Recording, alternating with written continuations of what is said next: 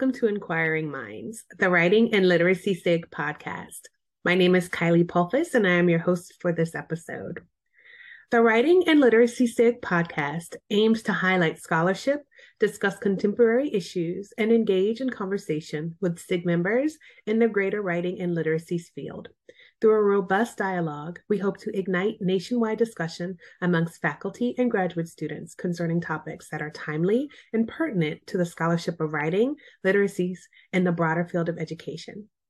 In honor of I Love to Write Day, observed every November 15th, we have invited two incredible scholars who are directors of writing project sites and therefore well versed in the importance of writing to share their insights about the state of writing instruction. The National Writing Project is the nation's largest network of educators working together through local writing project sites to improve the teaching of writing and learning in schools and communities nationwide. Our guests are exemplary directors in the network. Dr. Tonya B. Perry is the Vice Provost and Faculty Affairs Administrator at Miles College in Fairfield, Alabama, outside of Birmingham, Alabama. She is the Director for the Red Mountain Writing Project, which started in 2004. She also serves on the National Writing Project Board of Directors. Her research centers children, families, and communities that are often marginalized. Her most recent book was co authored with two other writing project directors, Steve Zemelman and Katy Smith in Chicago. The book entitled Teaching for Racial Equity Becoming Interrupters is a collection of ideas and practical strategies that teachers, students, and communities can employ to create more equitable spaces. Writing is central to this work of learning and changing oneself, working with others, and teaching our young scholars. Dr. Margaret Mary Sulentic Dowell is Professor of Literacy, Leadership, and Urban Education, School of Education, College of Human Sciences and Education at Louisiana State University in Baton Rouge. Sulentic Dowell is Director of the LSU Writing Project. Her research agenda includes three strands focused on literacy in urban settings, specifically the complexities of literacy leadership, providing access to literature, writing, and the arts, and service learning as a pathway to preparing pre service teachers to teach literacy authentically in urban environments. Sulentic Dowell is a career educator, spending the majority of her 20 year public school teaching experience in Iowa, Minnesota, Mississippi, and most recently serving public education as assistant superintendent of 64 elementary campuses in the East Baton Rouge Parish school system in Louisiana. Sulentic Dowell has been nationally recognized for her scholarship and teaching, most recently being honored by LSU as a senior rainmaker in 2022, and she was recognized by the Louisiana Endowment for the Humanities as the Light Up for Literacy awardee in 2019. Sulentic Dowell co-authored Productivity in Publishing, Writing Processes for New Scholars and Researchers, from SAGE 2022 to assist novice academics and researchers with demystifying scholarly academic writing. Her favorite saying, write on. I could have spent hours listening to these brilliant women talk about how writing connects us, heals us, and challenges us, while also sharing effective, authentic, and affirming writing instruction practices. Enjoy. I am pinching myself that I get to be in conversation with two incredible educators who are not only brilliant writers, but they are also brilliant teachers of writers. And they are Dr. Tonya B. Perry and Dr. Margaret Mary Sulentic Dowell. They have graciously joined us today to share their stories and their insights about their times as leaders um, at sites for the National Writing Project, and also to share their thoughts about uh, the state of writing instruction currently in schools and where they think it's going in the future. So I would like to say thank to you both. Thank you both for being here today. So my first question I have for you is, uh, you know, over the course of our lives, we interact with writing in so many different ways. And very often we come across a text that leaves an indelible mark on our spirits that we carry with us forever. Uh, and so my question is, is there a piece of writing that you've encountered that has had a major impact on you? I'm gonna I'm gonna ask you to start first, Dr. Perry, please. Well, thank you for having us today. I really appreciate this, and I'm very honored. So let me just start with that. Um, and the the opportunity to be with my colleague in the field and in the work, I, I really appreciate her saying yes too, because uh, she could have said no, but she said yes. I really appreciate it. So you know, when you're talking about piece of work has left a, a mark on me, um, let me just start from a, a teacher standpoint. I've been doing a lot of reading and revisiting of Cultivating Genius by Gholdy Muhammad, and uh, this idea of being able to put joy into our work, you know, this idea of being able to still teach, you know, with skills and understanding. Um, but the, this this last tenet of joy, I think we had been ignoring for a while. We've been going through uh, teaching in a way that perhaps wasn't as joyful as it should and could be. So that has really left a mark on me um, and thinking about uh, reframing education in a way in which uh, joy is also just as important as the skills and the other things that we include in the development of curriculum. And I will say specifically our writing. You know, there have been times in which uh, in my career that I'm not proud of where I don't know that I addressed the joy of writing as much as trying to do the drill and skill. But when I found that I flipped that where the joy and the connection was there, um, uh, so much more fulfilling and impactful the writing was from my students and even from myself. And so I, I, I really think that that piece of writing has had an impact on me from being a teacher, that standpoint. Um, and then, you know, other things that have fed me, I just love poetry. And when I think about uh, from my own standpoint and being fulfilled, um, and Maya Angelou's work on letters to her mm-hmm. daughters. Um, I think that that has really had an impact on me. And, and looking at uh, just some other pieces of poetry over this time period has really fed me. You know, we've been in a pandemic. You know, we've been away from each other face to face, but some things have been discovered the things that we can do digitally and the connections that we can still make. And then my reconnection with poetry has been really important to me. And so uh, some of um, uh, uh, poetess Maya Angelou's work has really spoken to me, uh, even through the pandemic, and just revisiting just uh, how important her words have been uh, to me. you know, Still I Rise, Phenomenal mm-hmm. Woman. And these are things that I had known before, but just going back to that, that was so important um, as I needed to find my own inspiration while we were apart from each other. And, I, and what do you think about that, uh, uh, Margaret Mary? Uh, what what about for you? Well, I, I am also just thrilled to be here. Um, and to have this conversation with you. Um, and I loved what you said about poetry because I struggled with this question. Um, I thought, one piece, boy, there's so many pieces that have been inspirational to me. Um, so several years ago um, when we lost Maya, it was right in the middle of a writing project, a summer writing project. Um, and I remember coming in that morning and my colleague at the time, you know, kind of hugged me and she goes, Have you heard? And I said, I know.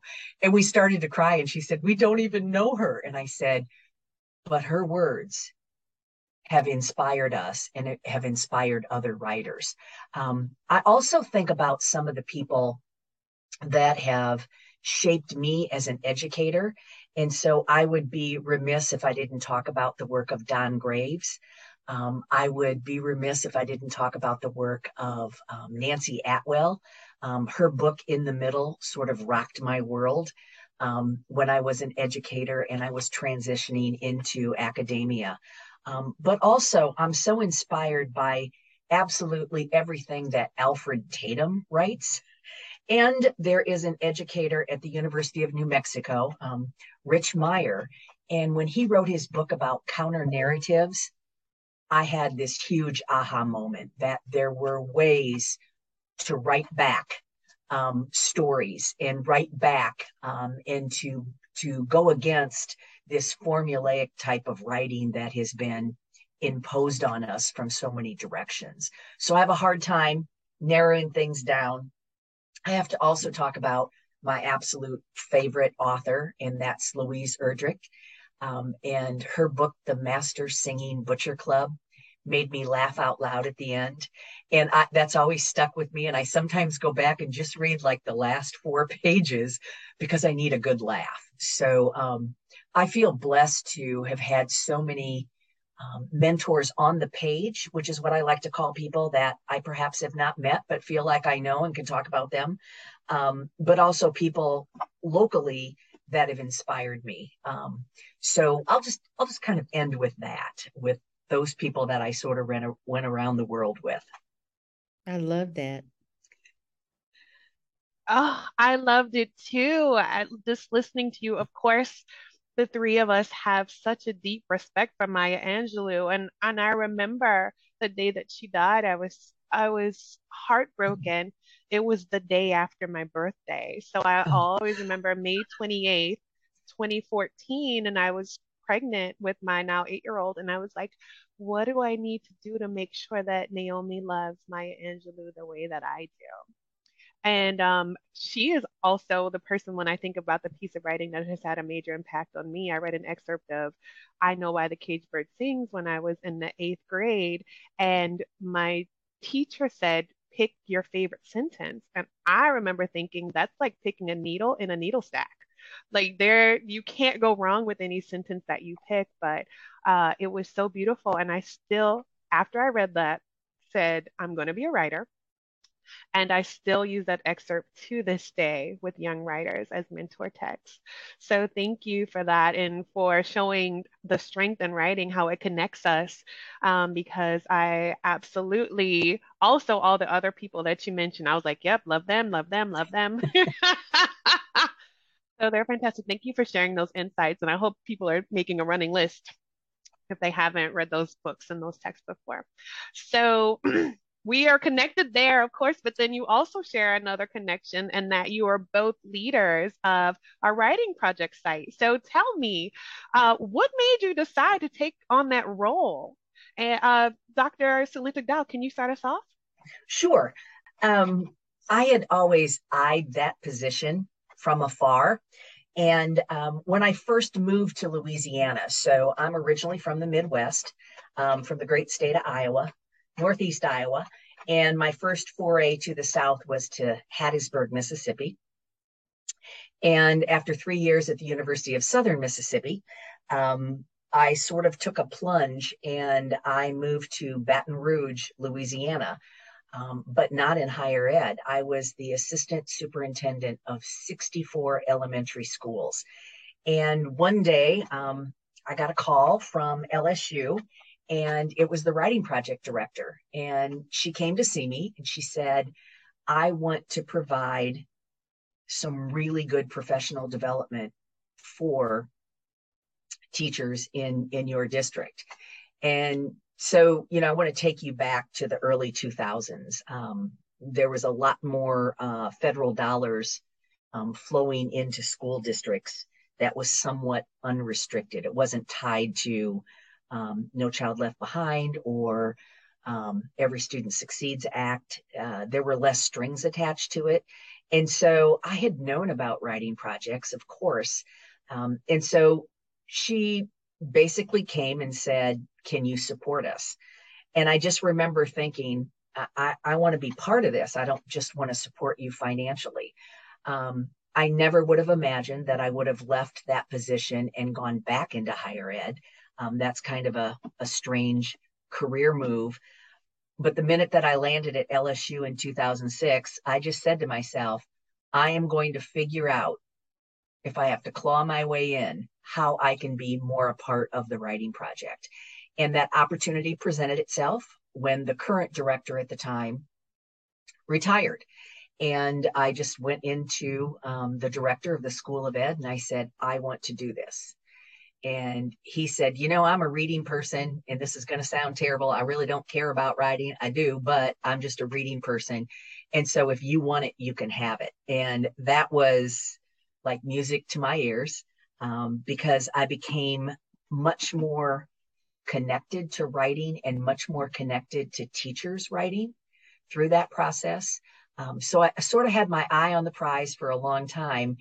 And now that I'm here, um, I've been able to shift um, the way that the writing project um, had been delivering content, and that was the people at the university were the experts, and we were sort of transmitting our knowledge. And so I went with a much more community based uh, model. And um, my co director right now is a teacher, is in the community, is not in higher ed. And I think that's made for a richer kind of um, experience for teachers uh, when we do our invitational summer institute. So, um, Tonya, I'm dying to hear about how you you came into your position. Well, uh, Margaret Mary, it, it was, I wish I could say that I had been eyeing this position, but I came in uh, quite differently. So, uh, our writing project at the University of Alabama at Birmingham started in 2004 under the mm-hmm. directorship of Dr. Maryann Manning and Dr. Bruce McComiskey, who were wonderful and uh, I was in the first group in 2004. Oh wow! And uh, loved being a part of the inaugural group. Uh, could not get enough of being with people who love writing just as much as I did. In 2008, Dr. Manning pulls out an envelope, and the back of the envelope were her notes. And one of the check boxes was Tonya will take over the project. So uh, the white envelope, I saw her with that note. And uh, here we go. Um, you're going to take over the project now. I said, really? She said, yes. And I said, okay. So I was a teacher in residence and an instructor at the university at the time. And uh, so uh, Dr. Manning had been running the project for four years, and it was an amazing experience and I but I delivered it differently in that um, we did more year-round professional development uh, with some concentration in the summer, but also a concerted effort to do uh, more work year-round. It was just a natural progression of a project, right? You just grow and learn how to do. So there, I think uh, with the project, much like you, I have enjoyed so much um, a lot of the opportunities, and one is I'd say is the co-leading and the uh, collaboration. You know, the idea that uh, we're in this together and all of our ideas matter. And how do we put all of our ideas together to create something beautiful? And so that collaborative spirit has been how we've run the project over the last years. Uh, so since 2008, I've been the director, and we have been uh, creating, designing, um, and if I had to use another C word, crying all together, crying because of the work we've done together and um, sometimes how emotional it can be because we're we're in this, right? The funding for the writing project um, has diminished over the years from a federal standpoint. And so we also had to use another C word, being creative, to come up with ways to keep the project alive. And how creative can we be? And how can we connect to our community in ways in which we don't um, the work is still very appreciated and still high quality, even though we don't always have the same direct funding that we had before. So it, um, actually, we've had to be um, depend on each other uh, more and more and uh, decide how we can continue the legacy of the, the project and um, be even more involved with the communities that we serve and the children. Uh, so it's been a it's been a really good ride. But uh, you know, we do summer camps um, in the project. We do professional development, like you in the project. Um, but we've also decided uh, we've written grants. We've had an advanced institute on grant writing to try to figure out what are ways in which we can still connect to the communities and the the teachers have taken that skill into their own schools and gotten their own grants. So, you know, it's just been an amazing ride, I'd say, um, and then created their own anthologies, um, and, and connected with some wonderful community partners. So the the writing project to me, I would have to say, Margaret Mary has been a lifeline for me as a professor at the institution, and even though, um, and, and even through this entire ride, you know, I, I would not have taken not one thing away from how we've developed as a site. And I'd, I'd say that every opportunity we've had to become stronger has definitely made us stronger and uh, and we're just a, a really tight knit group of teachers trying to make a difference in this world through our writing, through our communication, through the use of technologies, and just really staying connected with the people we serve. I, that's that's what I think. Um, you got any questions about any of that? Because I have some questions for you, but we can do yeah. that offline. I I could probably talk about um, the writing project forever. So I'm going to add another C word. You were called, maybe anointed, but you were called to do this work. And uh, I'm a spiritual woman. I, sometimes that's what happens in my life, and it's always so connected to education. Um, advanced institutes on writing grants. That's brilliant. Um, we steal ideas. I'm a shameless opportunist. And so, one of the things that we've done in the past um, is we have writing marathons and we open it up on a Saturday on the LSU campus.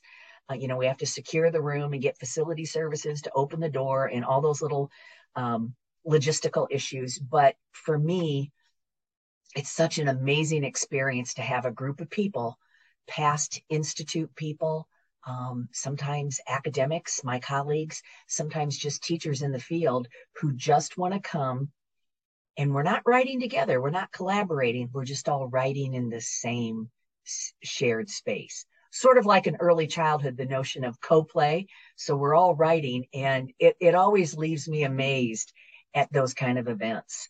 Um, so yeah, it, we have had to be much more creative um, because federal dollars have have dried up. So, um, but I love that creativity. I love what you shared, um, and that sense of community came through so strong.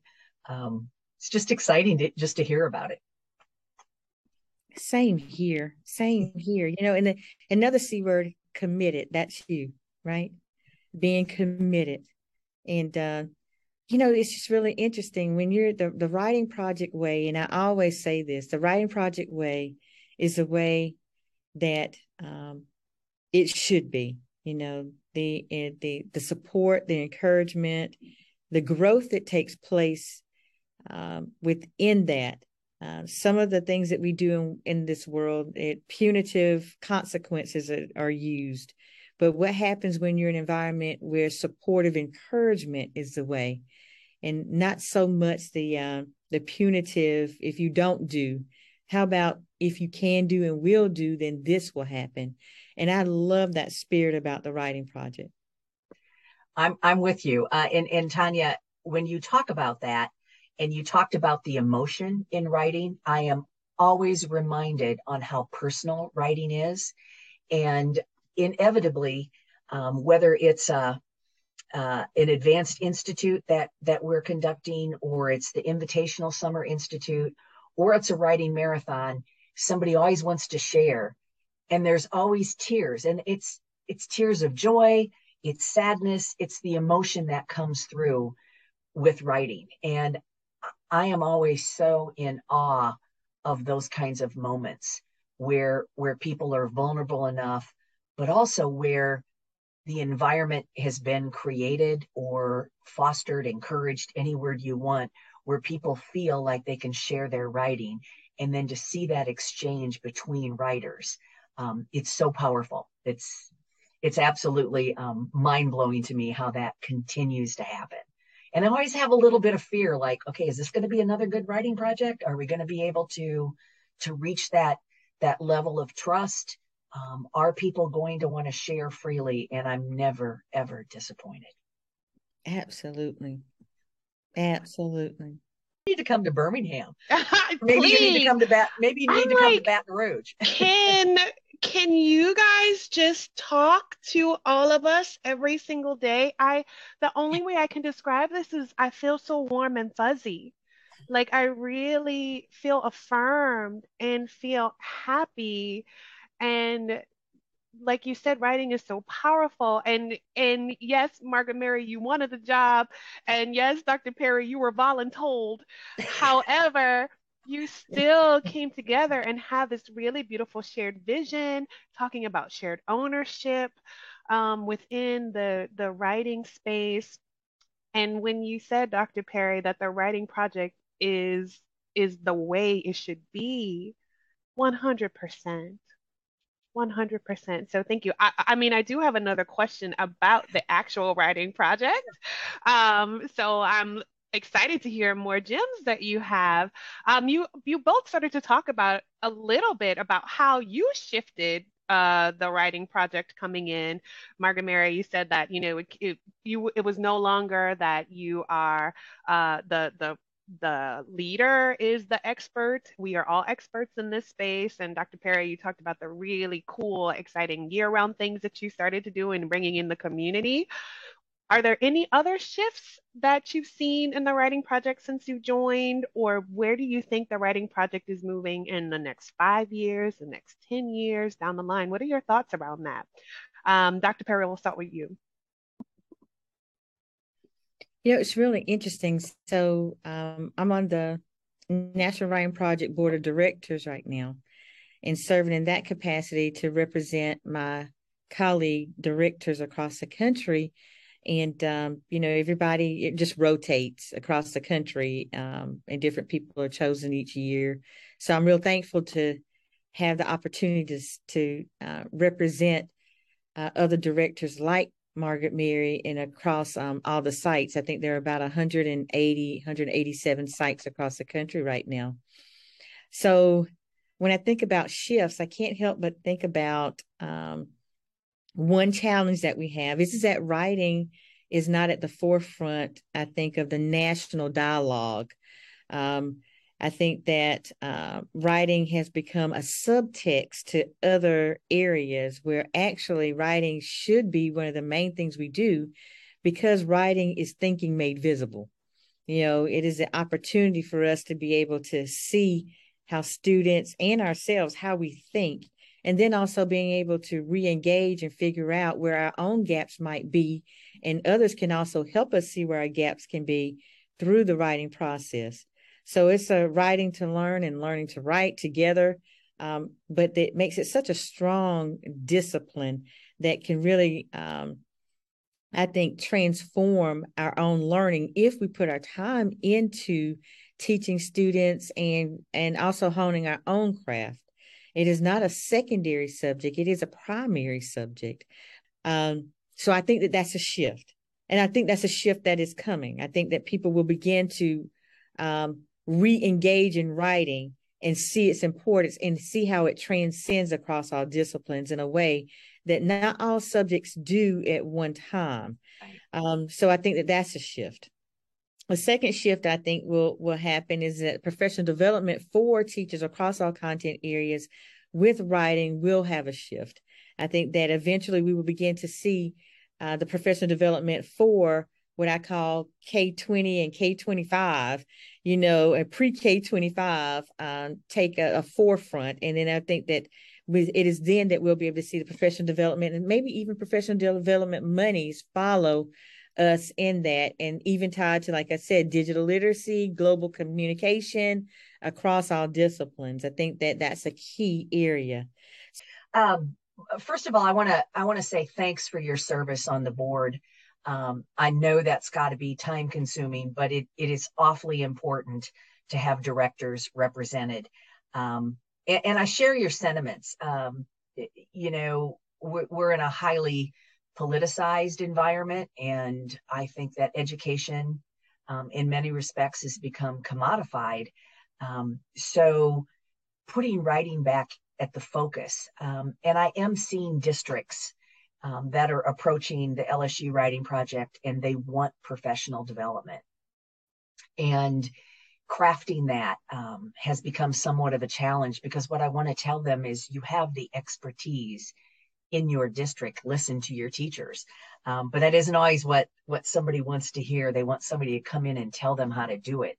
So um, i just think you know it's a good fight. Um, sometimes i feel like i'm in good trouble all the time um, because i recognize that uh, how the writing project started and the genesis with teachers wanting more um, more voice in what they did um, it, it just leads me to always think about how are there opportunities um, to enhance professional development and how are there opportunities to remind people that reading and writing are interconnected. They, they can't be taught separately and so it's looking for those those openings looking for those opportunities to, to remind people um, that there are ways to infuse writing into every single discipline.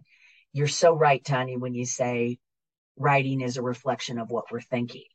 Uh, and it's powerful. It's a powerful language um, process. And I, I just remain optimistic that there are ways that we can continue to remind the people, some of the decision makers and beyond, um, that writing cannot be short shrifted, that it's as important as any of the, the, the literacies that we possess. Absolutely.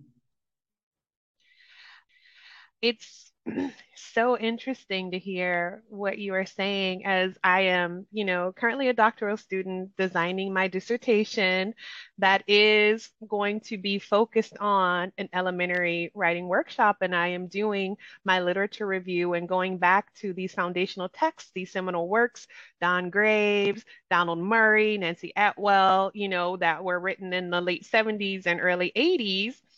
And then the National Council of Teachers of English uh, releases a position statement on the instruction of writing a month ago, and they're saying the same thing that these scholars were saying 40 years ago. Writing is important. We need to prioritize it.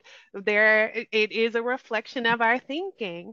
And so, listening to you, I'm like, absolutely, 100% this is still an issue. And I hear you starting to talk about, you know, ways that we can tackle that challenge but do you have any other insights of like what really how are we going to move the country in the direction that our young writers are getting the instruction that they need dr Sulentic Dowell can you start us off I think that's a, a, an excellent question, and I look to some of the work that is done um, informal education, um, some of the projects that are being created with community writers and writing outside um, of the actual school day or the school building.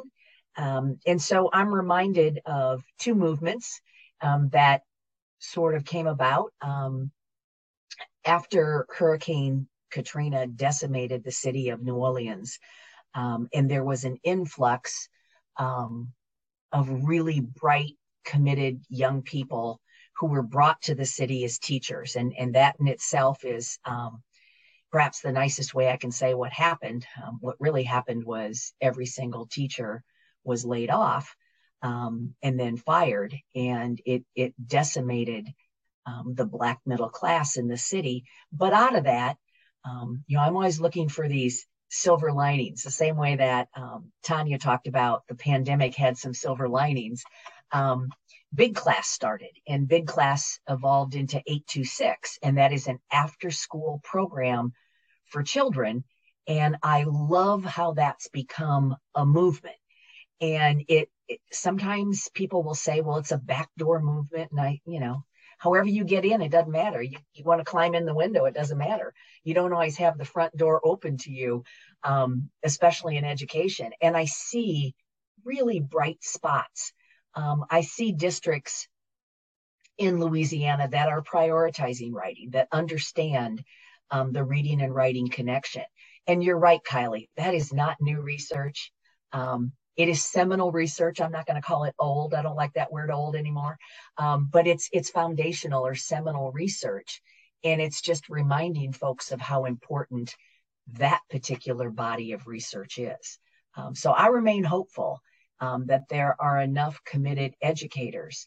Um, I named a few. Um, Rich Meyer in New Mexico, his counter narratives book was really about helping um, Mexican American children talk about their stories and reminding them that their stories were important. And so I see that happening in pockets all over. Um, it continues to excite me how how people find ways to provide those counter narratives or counter stories. And so I think it's important. And uh, I just finished um, a piece with uh, Dr. Arnetha Ball, who is a professor emeritus at uh, Stanford University, along with um, three amazing writers. Um, and of course, um, just giving some homage to people who've done this work before. Uh, but particularly when we talk about writing and the hope for writing and how we can move writing forward, you know, one of the first things, Margaret Mary, that you've been talking about is an appreciation for language, right? An appreciation for all language. And this idea is in uh, this piece we just wrote, it's not published yet. It's the moving the work of multicultural education, uh, the foundational work written by many people, but also building on James Banks' work about mm-hmm. multicultural education and moving to making multicultural um, a more active word and be more like multiculturalating. You know, this idea of making it a verb, you know, an act of doing in that on this piece. And it was written with um, three other uh, in addition to Dr. Ball, written with three other people uh, who are scholars. And one is Joaquin Muniz of uh, Canada, who writes about Indigenous peoples. And another is uh, Dr. Tracy Flores, who talks about the Latinx community. And then uh, Dr. Tierra McMurtry, who talks about Black English. And uh, this idea of appreciating the language. And of course april baker bell's work on linguistic justice. You know this idea of being able to take the writing and the reading and the, the communities uh, and the language of the communities and honoring those communities for the language patterns and the uh, rich ideas that come from that community instead of seeing them as deficits seeing them as additive and appreciating them as the first language of the children and then being able to build um, on their language and their, and honoring the language that comes from their parents and their ancestors in that in that space is so important. And it doesn't mean that uh, the the language that we have that we write with in school is not being taught. What we're saying is is that the language of our students is very important, just as important as the language that we teach traditionally in school. And so, having uh, students come in with an appreciation in the, of their communities and building on that love that they have for the language, um, I think will help us move our writing forward. You know, it it's a it's a way in which we can all learn. As a teacher, you can have an appreciation for the home language of our students, and the at the same time teach them the language of the um, of of the school. But um, you know, traditionally we haven't always done that. We've downplayed the language of home, but it also then means that we don't necessarily um, appreciate the language of the communities that we serve and that we have in our schools. So I just say that I have hope for um, writing and being able to speak and being able to uh, have all of the language appreciate all of the language and languages plural um, appreciated and this idea of multiculturalating move forward through even reading and writing and speaking. I love that you said that the language of children and maybe their home language or their mother tongue is just as important is the language that we we try to encourage in school. Um, that is that is a message that we need to hear over and over and over again. And I'll tell you a little story because I kind of learn by stories. Um, one day I was sharing with a group of middle school children um, Mildred Taylor's book, um, The Gold Cadillac. Um, and I think if there was a little volume, it was called, there was the story, The Friendship, and then The Gold Cadillac. And one of my students, um, a, a, black student, he said to me, Oh, they write like I talk. And I said, Well, yeah, baby, I know. Um, I thought you might enjoy this story. And he, he said, I've never read my kind of talk in a book. And it was one of those lightning moments for me um, where I felt affirmed by what I was doing, but also reminded me of the importance of children hearing their own stories, hearing their own language, and as educators, valuing that. And that's a that's an important that's an important message that I just think we need to keep writing about, talking about, saying about, um, especially when we talk about indigenous languages and and the tremendous loss of indigenous languages and looking at some of the statistics where native indigenous speakers um, are all over the age of 75 and how so many nations and tribes are trying to um, recreate or create language nests. So um, it's really important. And, you know, as someone, you know, as a white woman, um, you know, people might say, well, why is that important for everybody? It, it's absolutely important for everybody to understand the importance of language. Um, there's no two ways about it. Um, and, and I'm reminded of one of my students, um, a recent doctoral student. He is a member of the Houma Nation. And so that's an indigenous group that moved around Louisiana. They're now located outside of Houma, Louisiana. And uh, one day after class, uh, we were each having a cup of coffee because we were commuting at the time. Um, I was commuting between Baton Rouge and New Orleans, and he between Baton Rouge and going back to Houma. and and I said to him, I said, what is what is the native language sound like um, for Houma? And he said, you know, we all speak French. And I just, I could have cried. Um, it's haunted me. It's haunted me. Now, since that time, I've I've come to understand that um, the Houma Nation has come together and they know certain words and they're trying to recreate um, a small dictionary of words that they all say and nobody else understands unless you're you are Houma. But I think the lesson there is to help children and teachers understand that language is language. It's created to convey ideas and reconstruct, you know, the speaker's intended meaning. And when you said it's just as important, absolutely, you know, we need to focus on that. Um, on that issue of language. And it, it comes through in writing all the time. I love to read children's writing. And when they say, I know I could say this a different way, it's like, nah, the way you said it was perfect. You, you've got the right words, you've got the right way of saying it, and it's your language. So I just think that's an important, a reminder, a lesson reminder. It's, it's an important element. Thank you for those insights, those incredibly powerful insights, listening to you, especially around the importance of honoring the languages that our young people are bringing from home. I'm reminded, I am rereading um, Other People's Children by the brilliant Lisa Delpit, and in her book, she highlights a teacher uh, who works with Indigenous um, students in Alaska and the way she works with them when they're writing in the two languages, she says, you know, I know we have our really beautiful home language, but there's another language that we need to need to know too. And isn't it so sad that those people only speak that language? That we have these two isn't it we have these two beautiful languages that we can speak in. They only have that one. It's sad. Isn't that sad for them right? But we're going to learn both and then maybe we can start to teach them our language as well so that they can be as lucky as we are that we're able to speak in these um, in both these languages. Um, so thank you for those insights. People listen to that. The languages that we bring from home are important and we should be honoring them. Um, okay so you've shared so much about what you've done that your insights are beautiful. Can you tell us what are you working on now? Dr perry what are you working on now?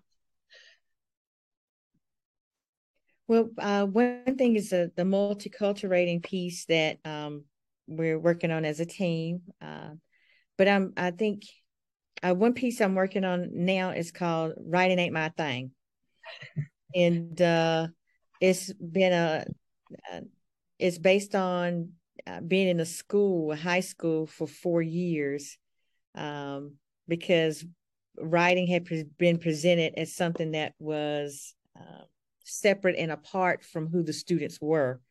And there was very little connection to writing or the writing process. So when we first started working, my students, uh, my college students and I, who were going to be teachers, um, started working with the students we heard over and over again, you know, writing ain't my thing.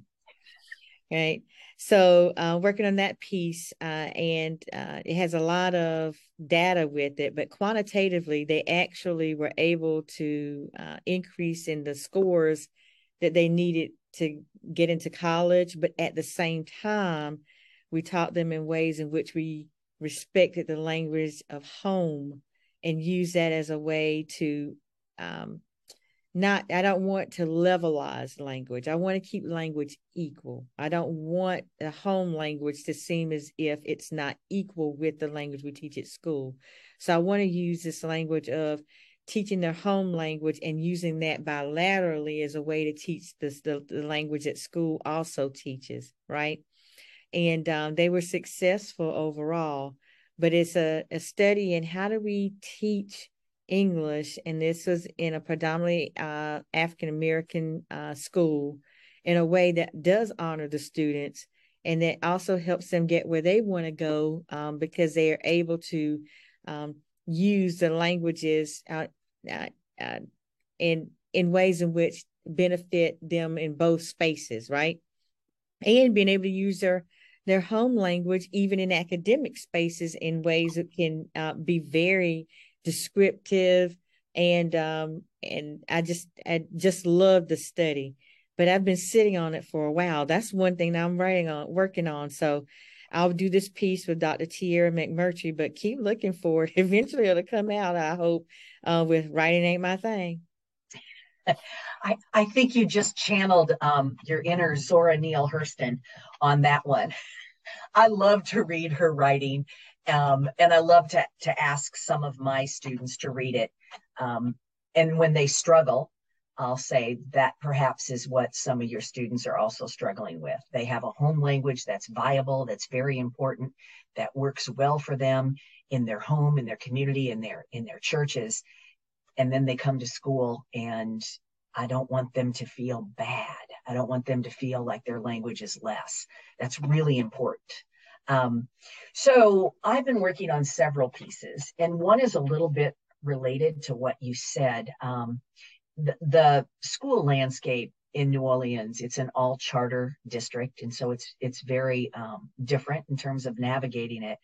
Um, but I had been working on a volunteer basis in a charter school that's called um, this is not the name of it, but it's referred to as a last chance school. So it's for young people of high school age um, that for some reason their education has been interrupted and so sometimes it's interrupted um, because of of family issues. Sometimes um, students become young parents, and they need to um, they need to figure out how to negotiate both worlds. And sometimes it's for students who who have been failed by other schools. And so I keep asking this question when I go in, and I say I say to the students, um, "What's the last thing you wrote?" And I get the same response in school or out of school. So I think our young people are using language in ways we never imagined. Um, I think that they are quite astute at communicating.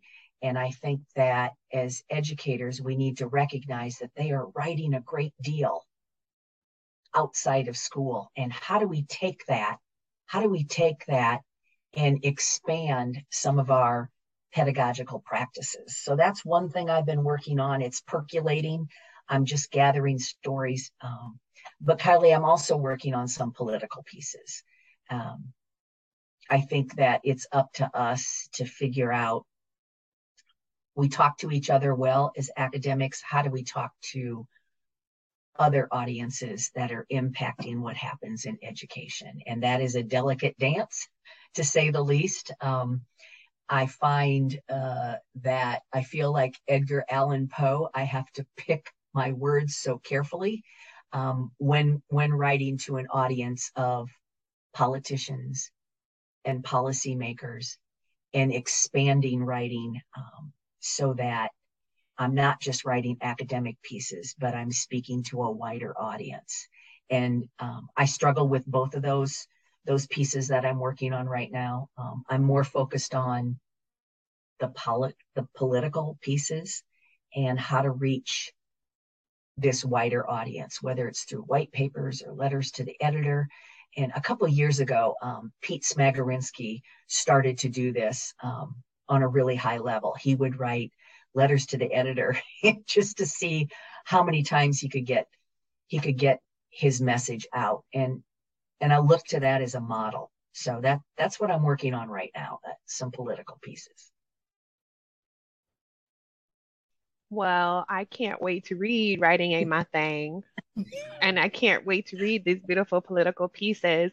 Um, we are coming to the end of our time, but I just wanted to know is do you have any lingering thoughts that you want to share?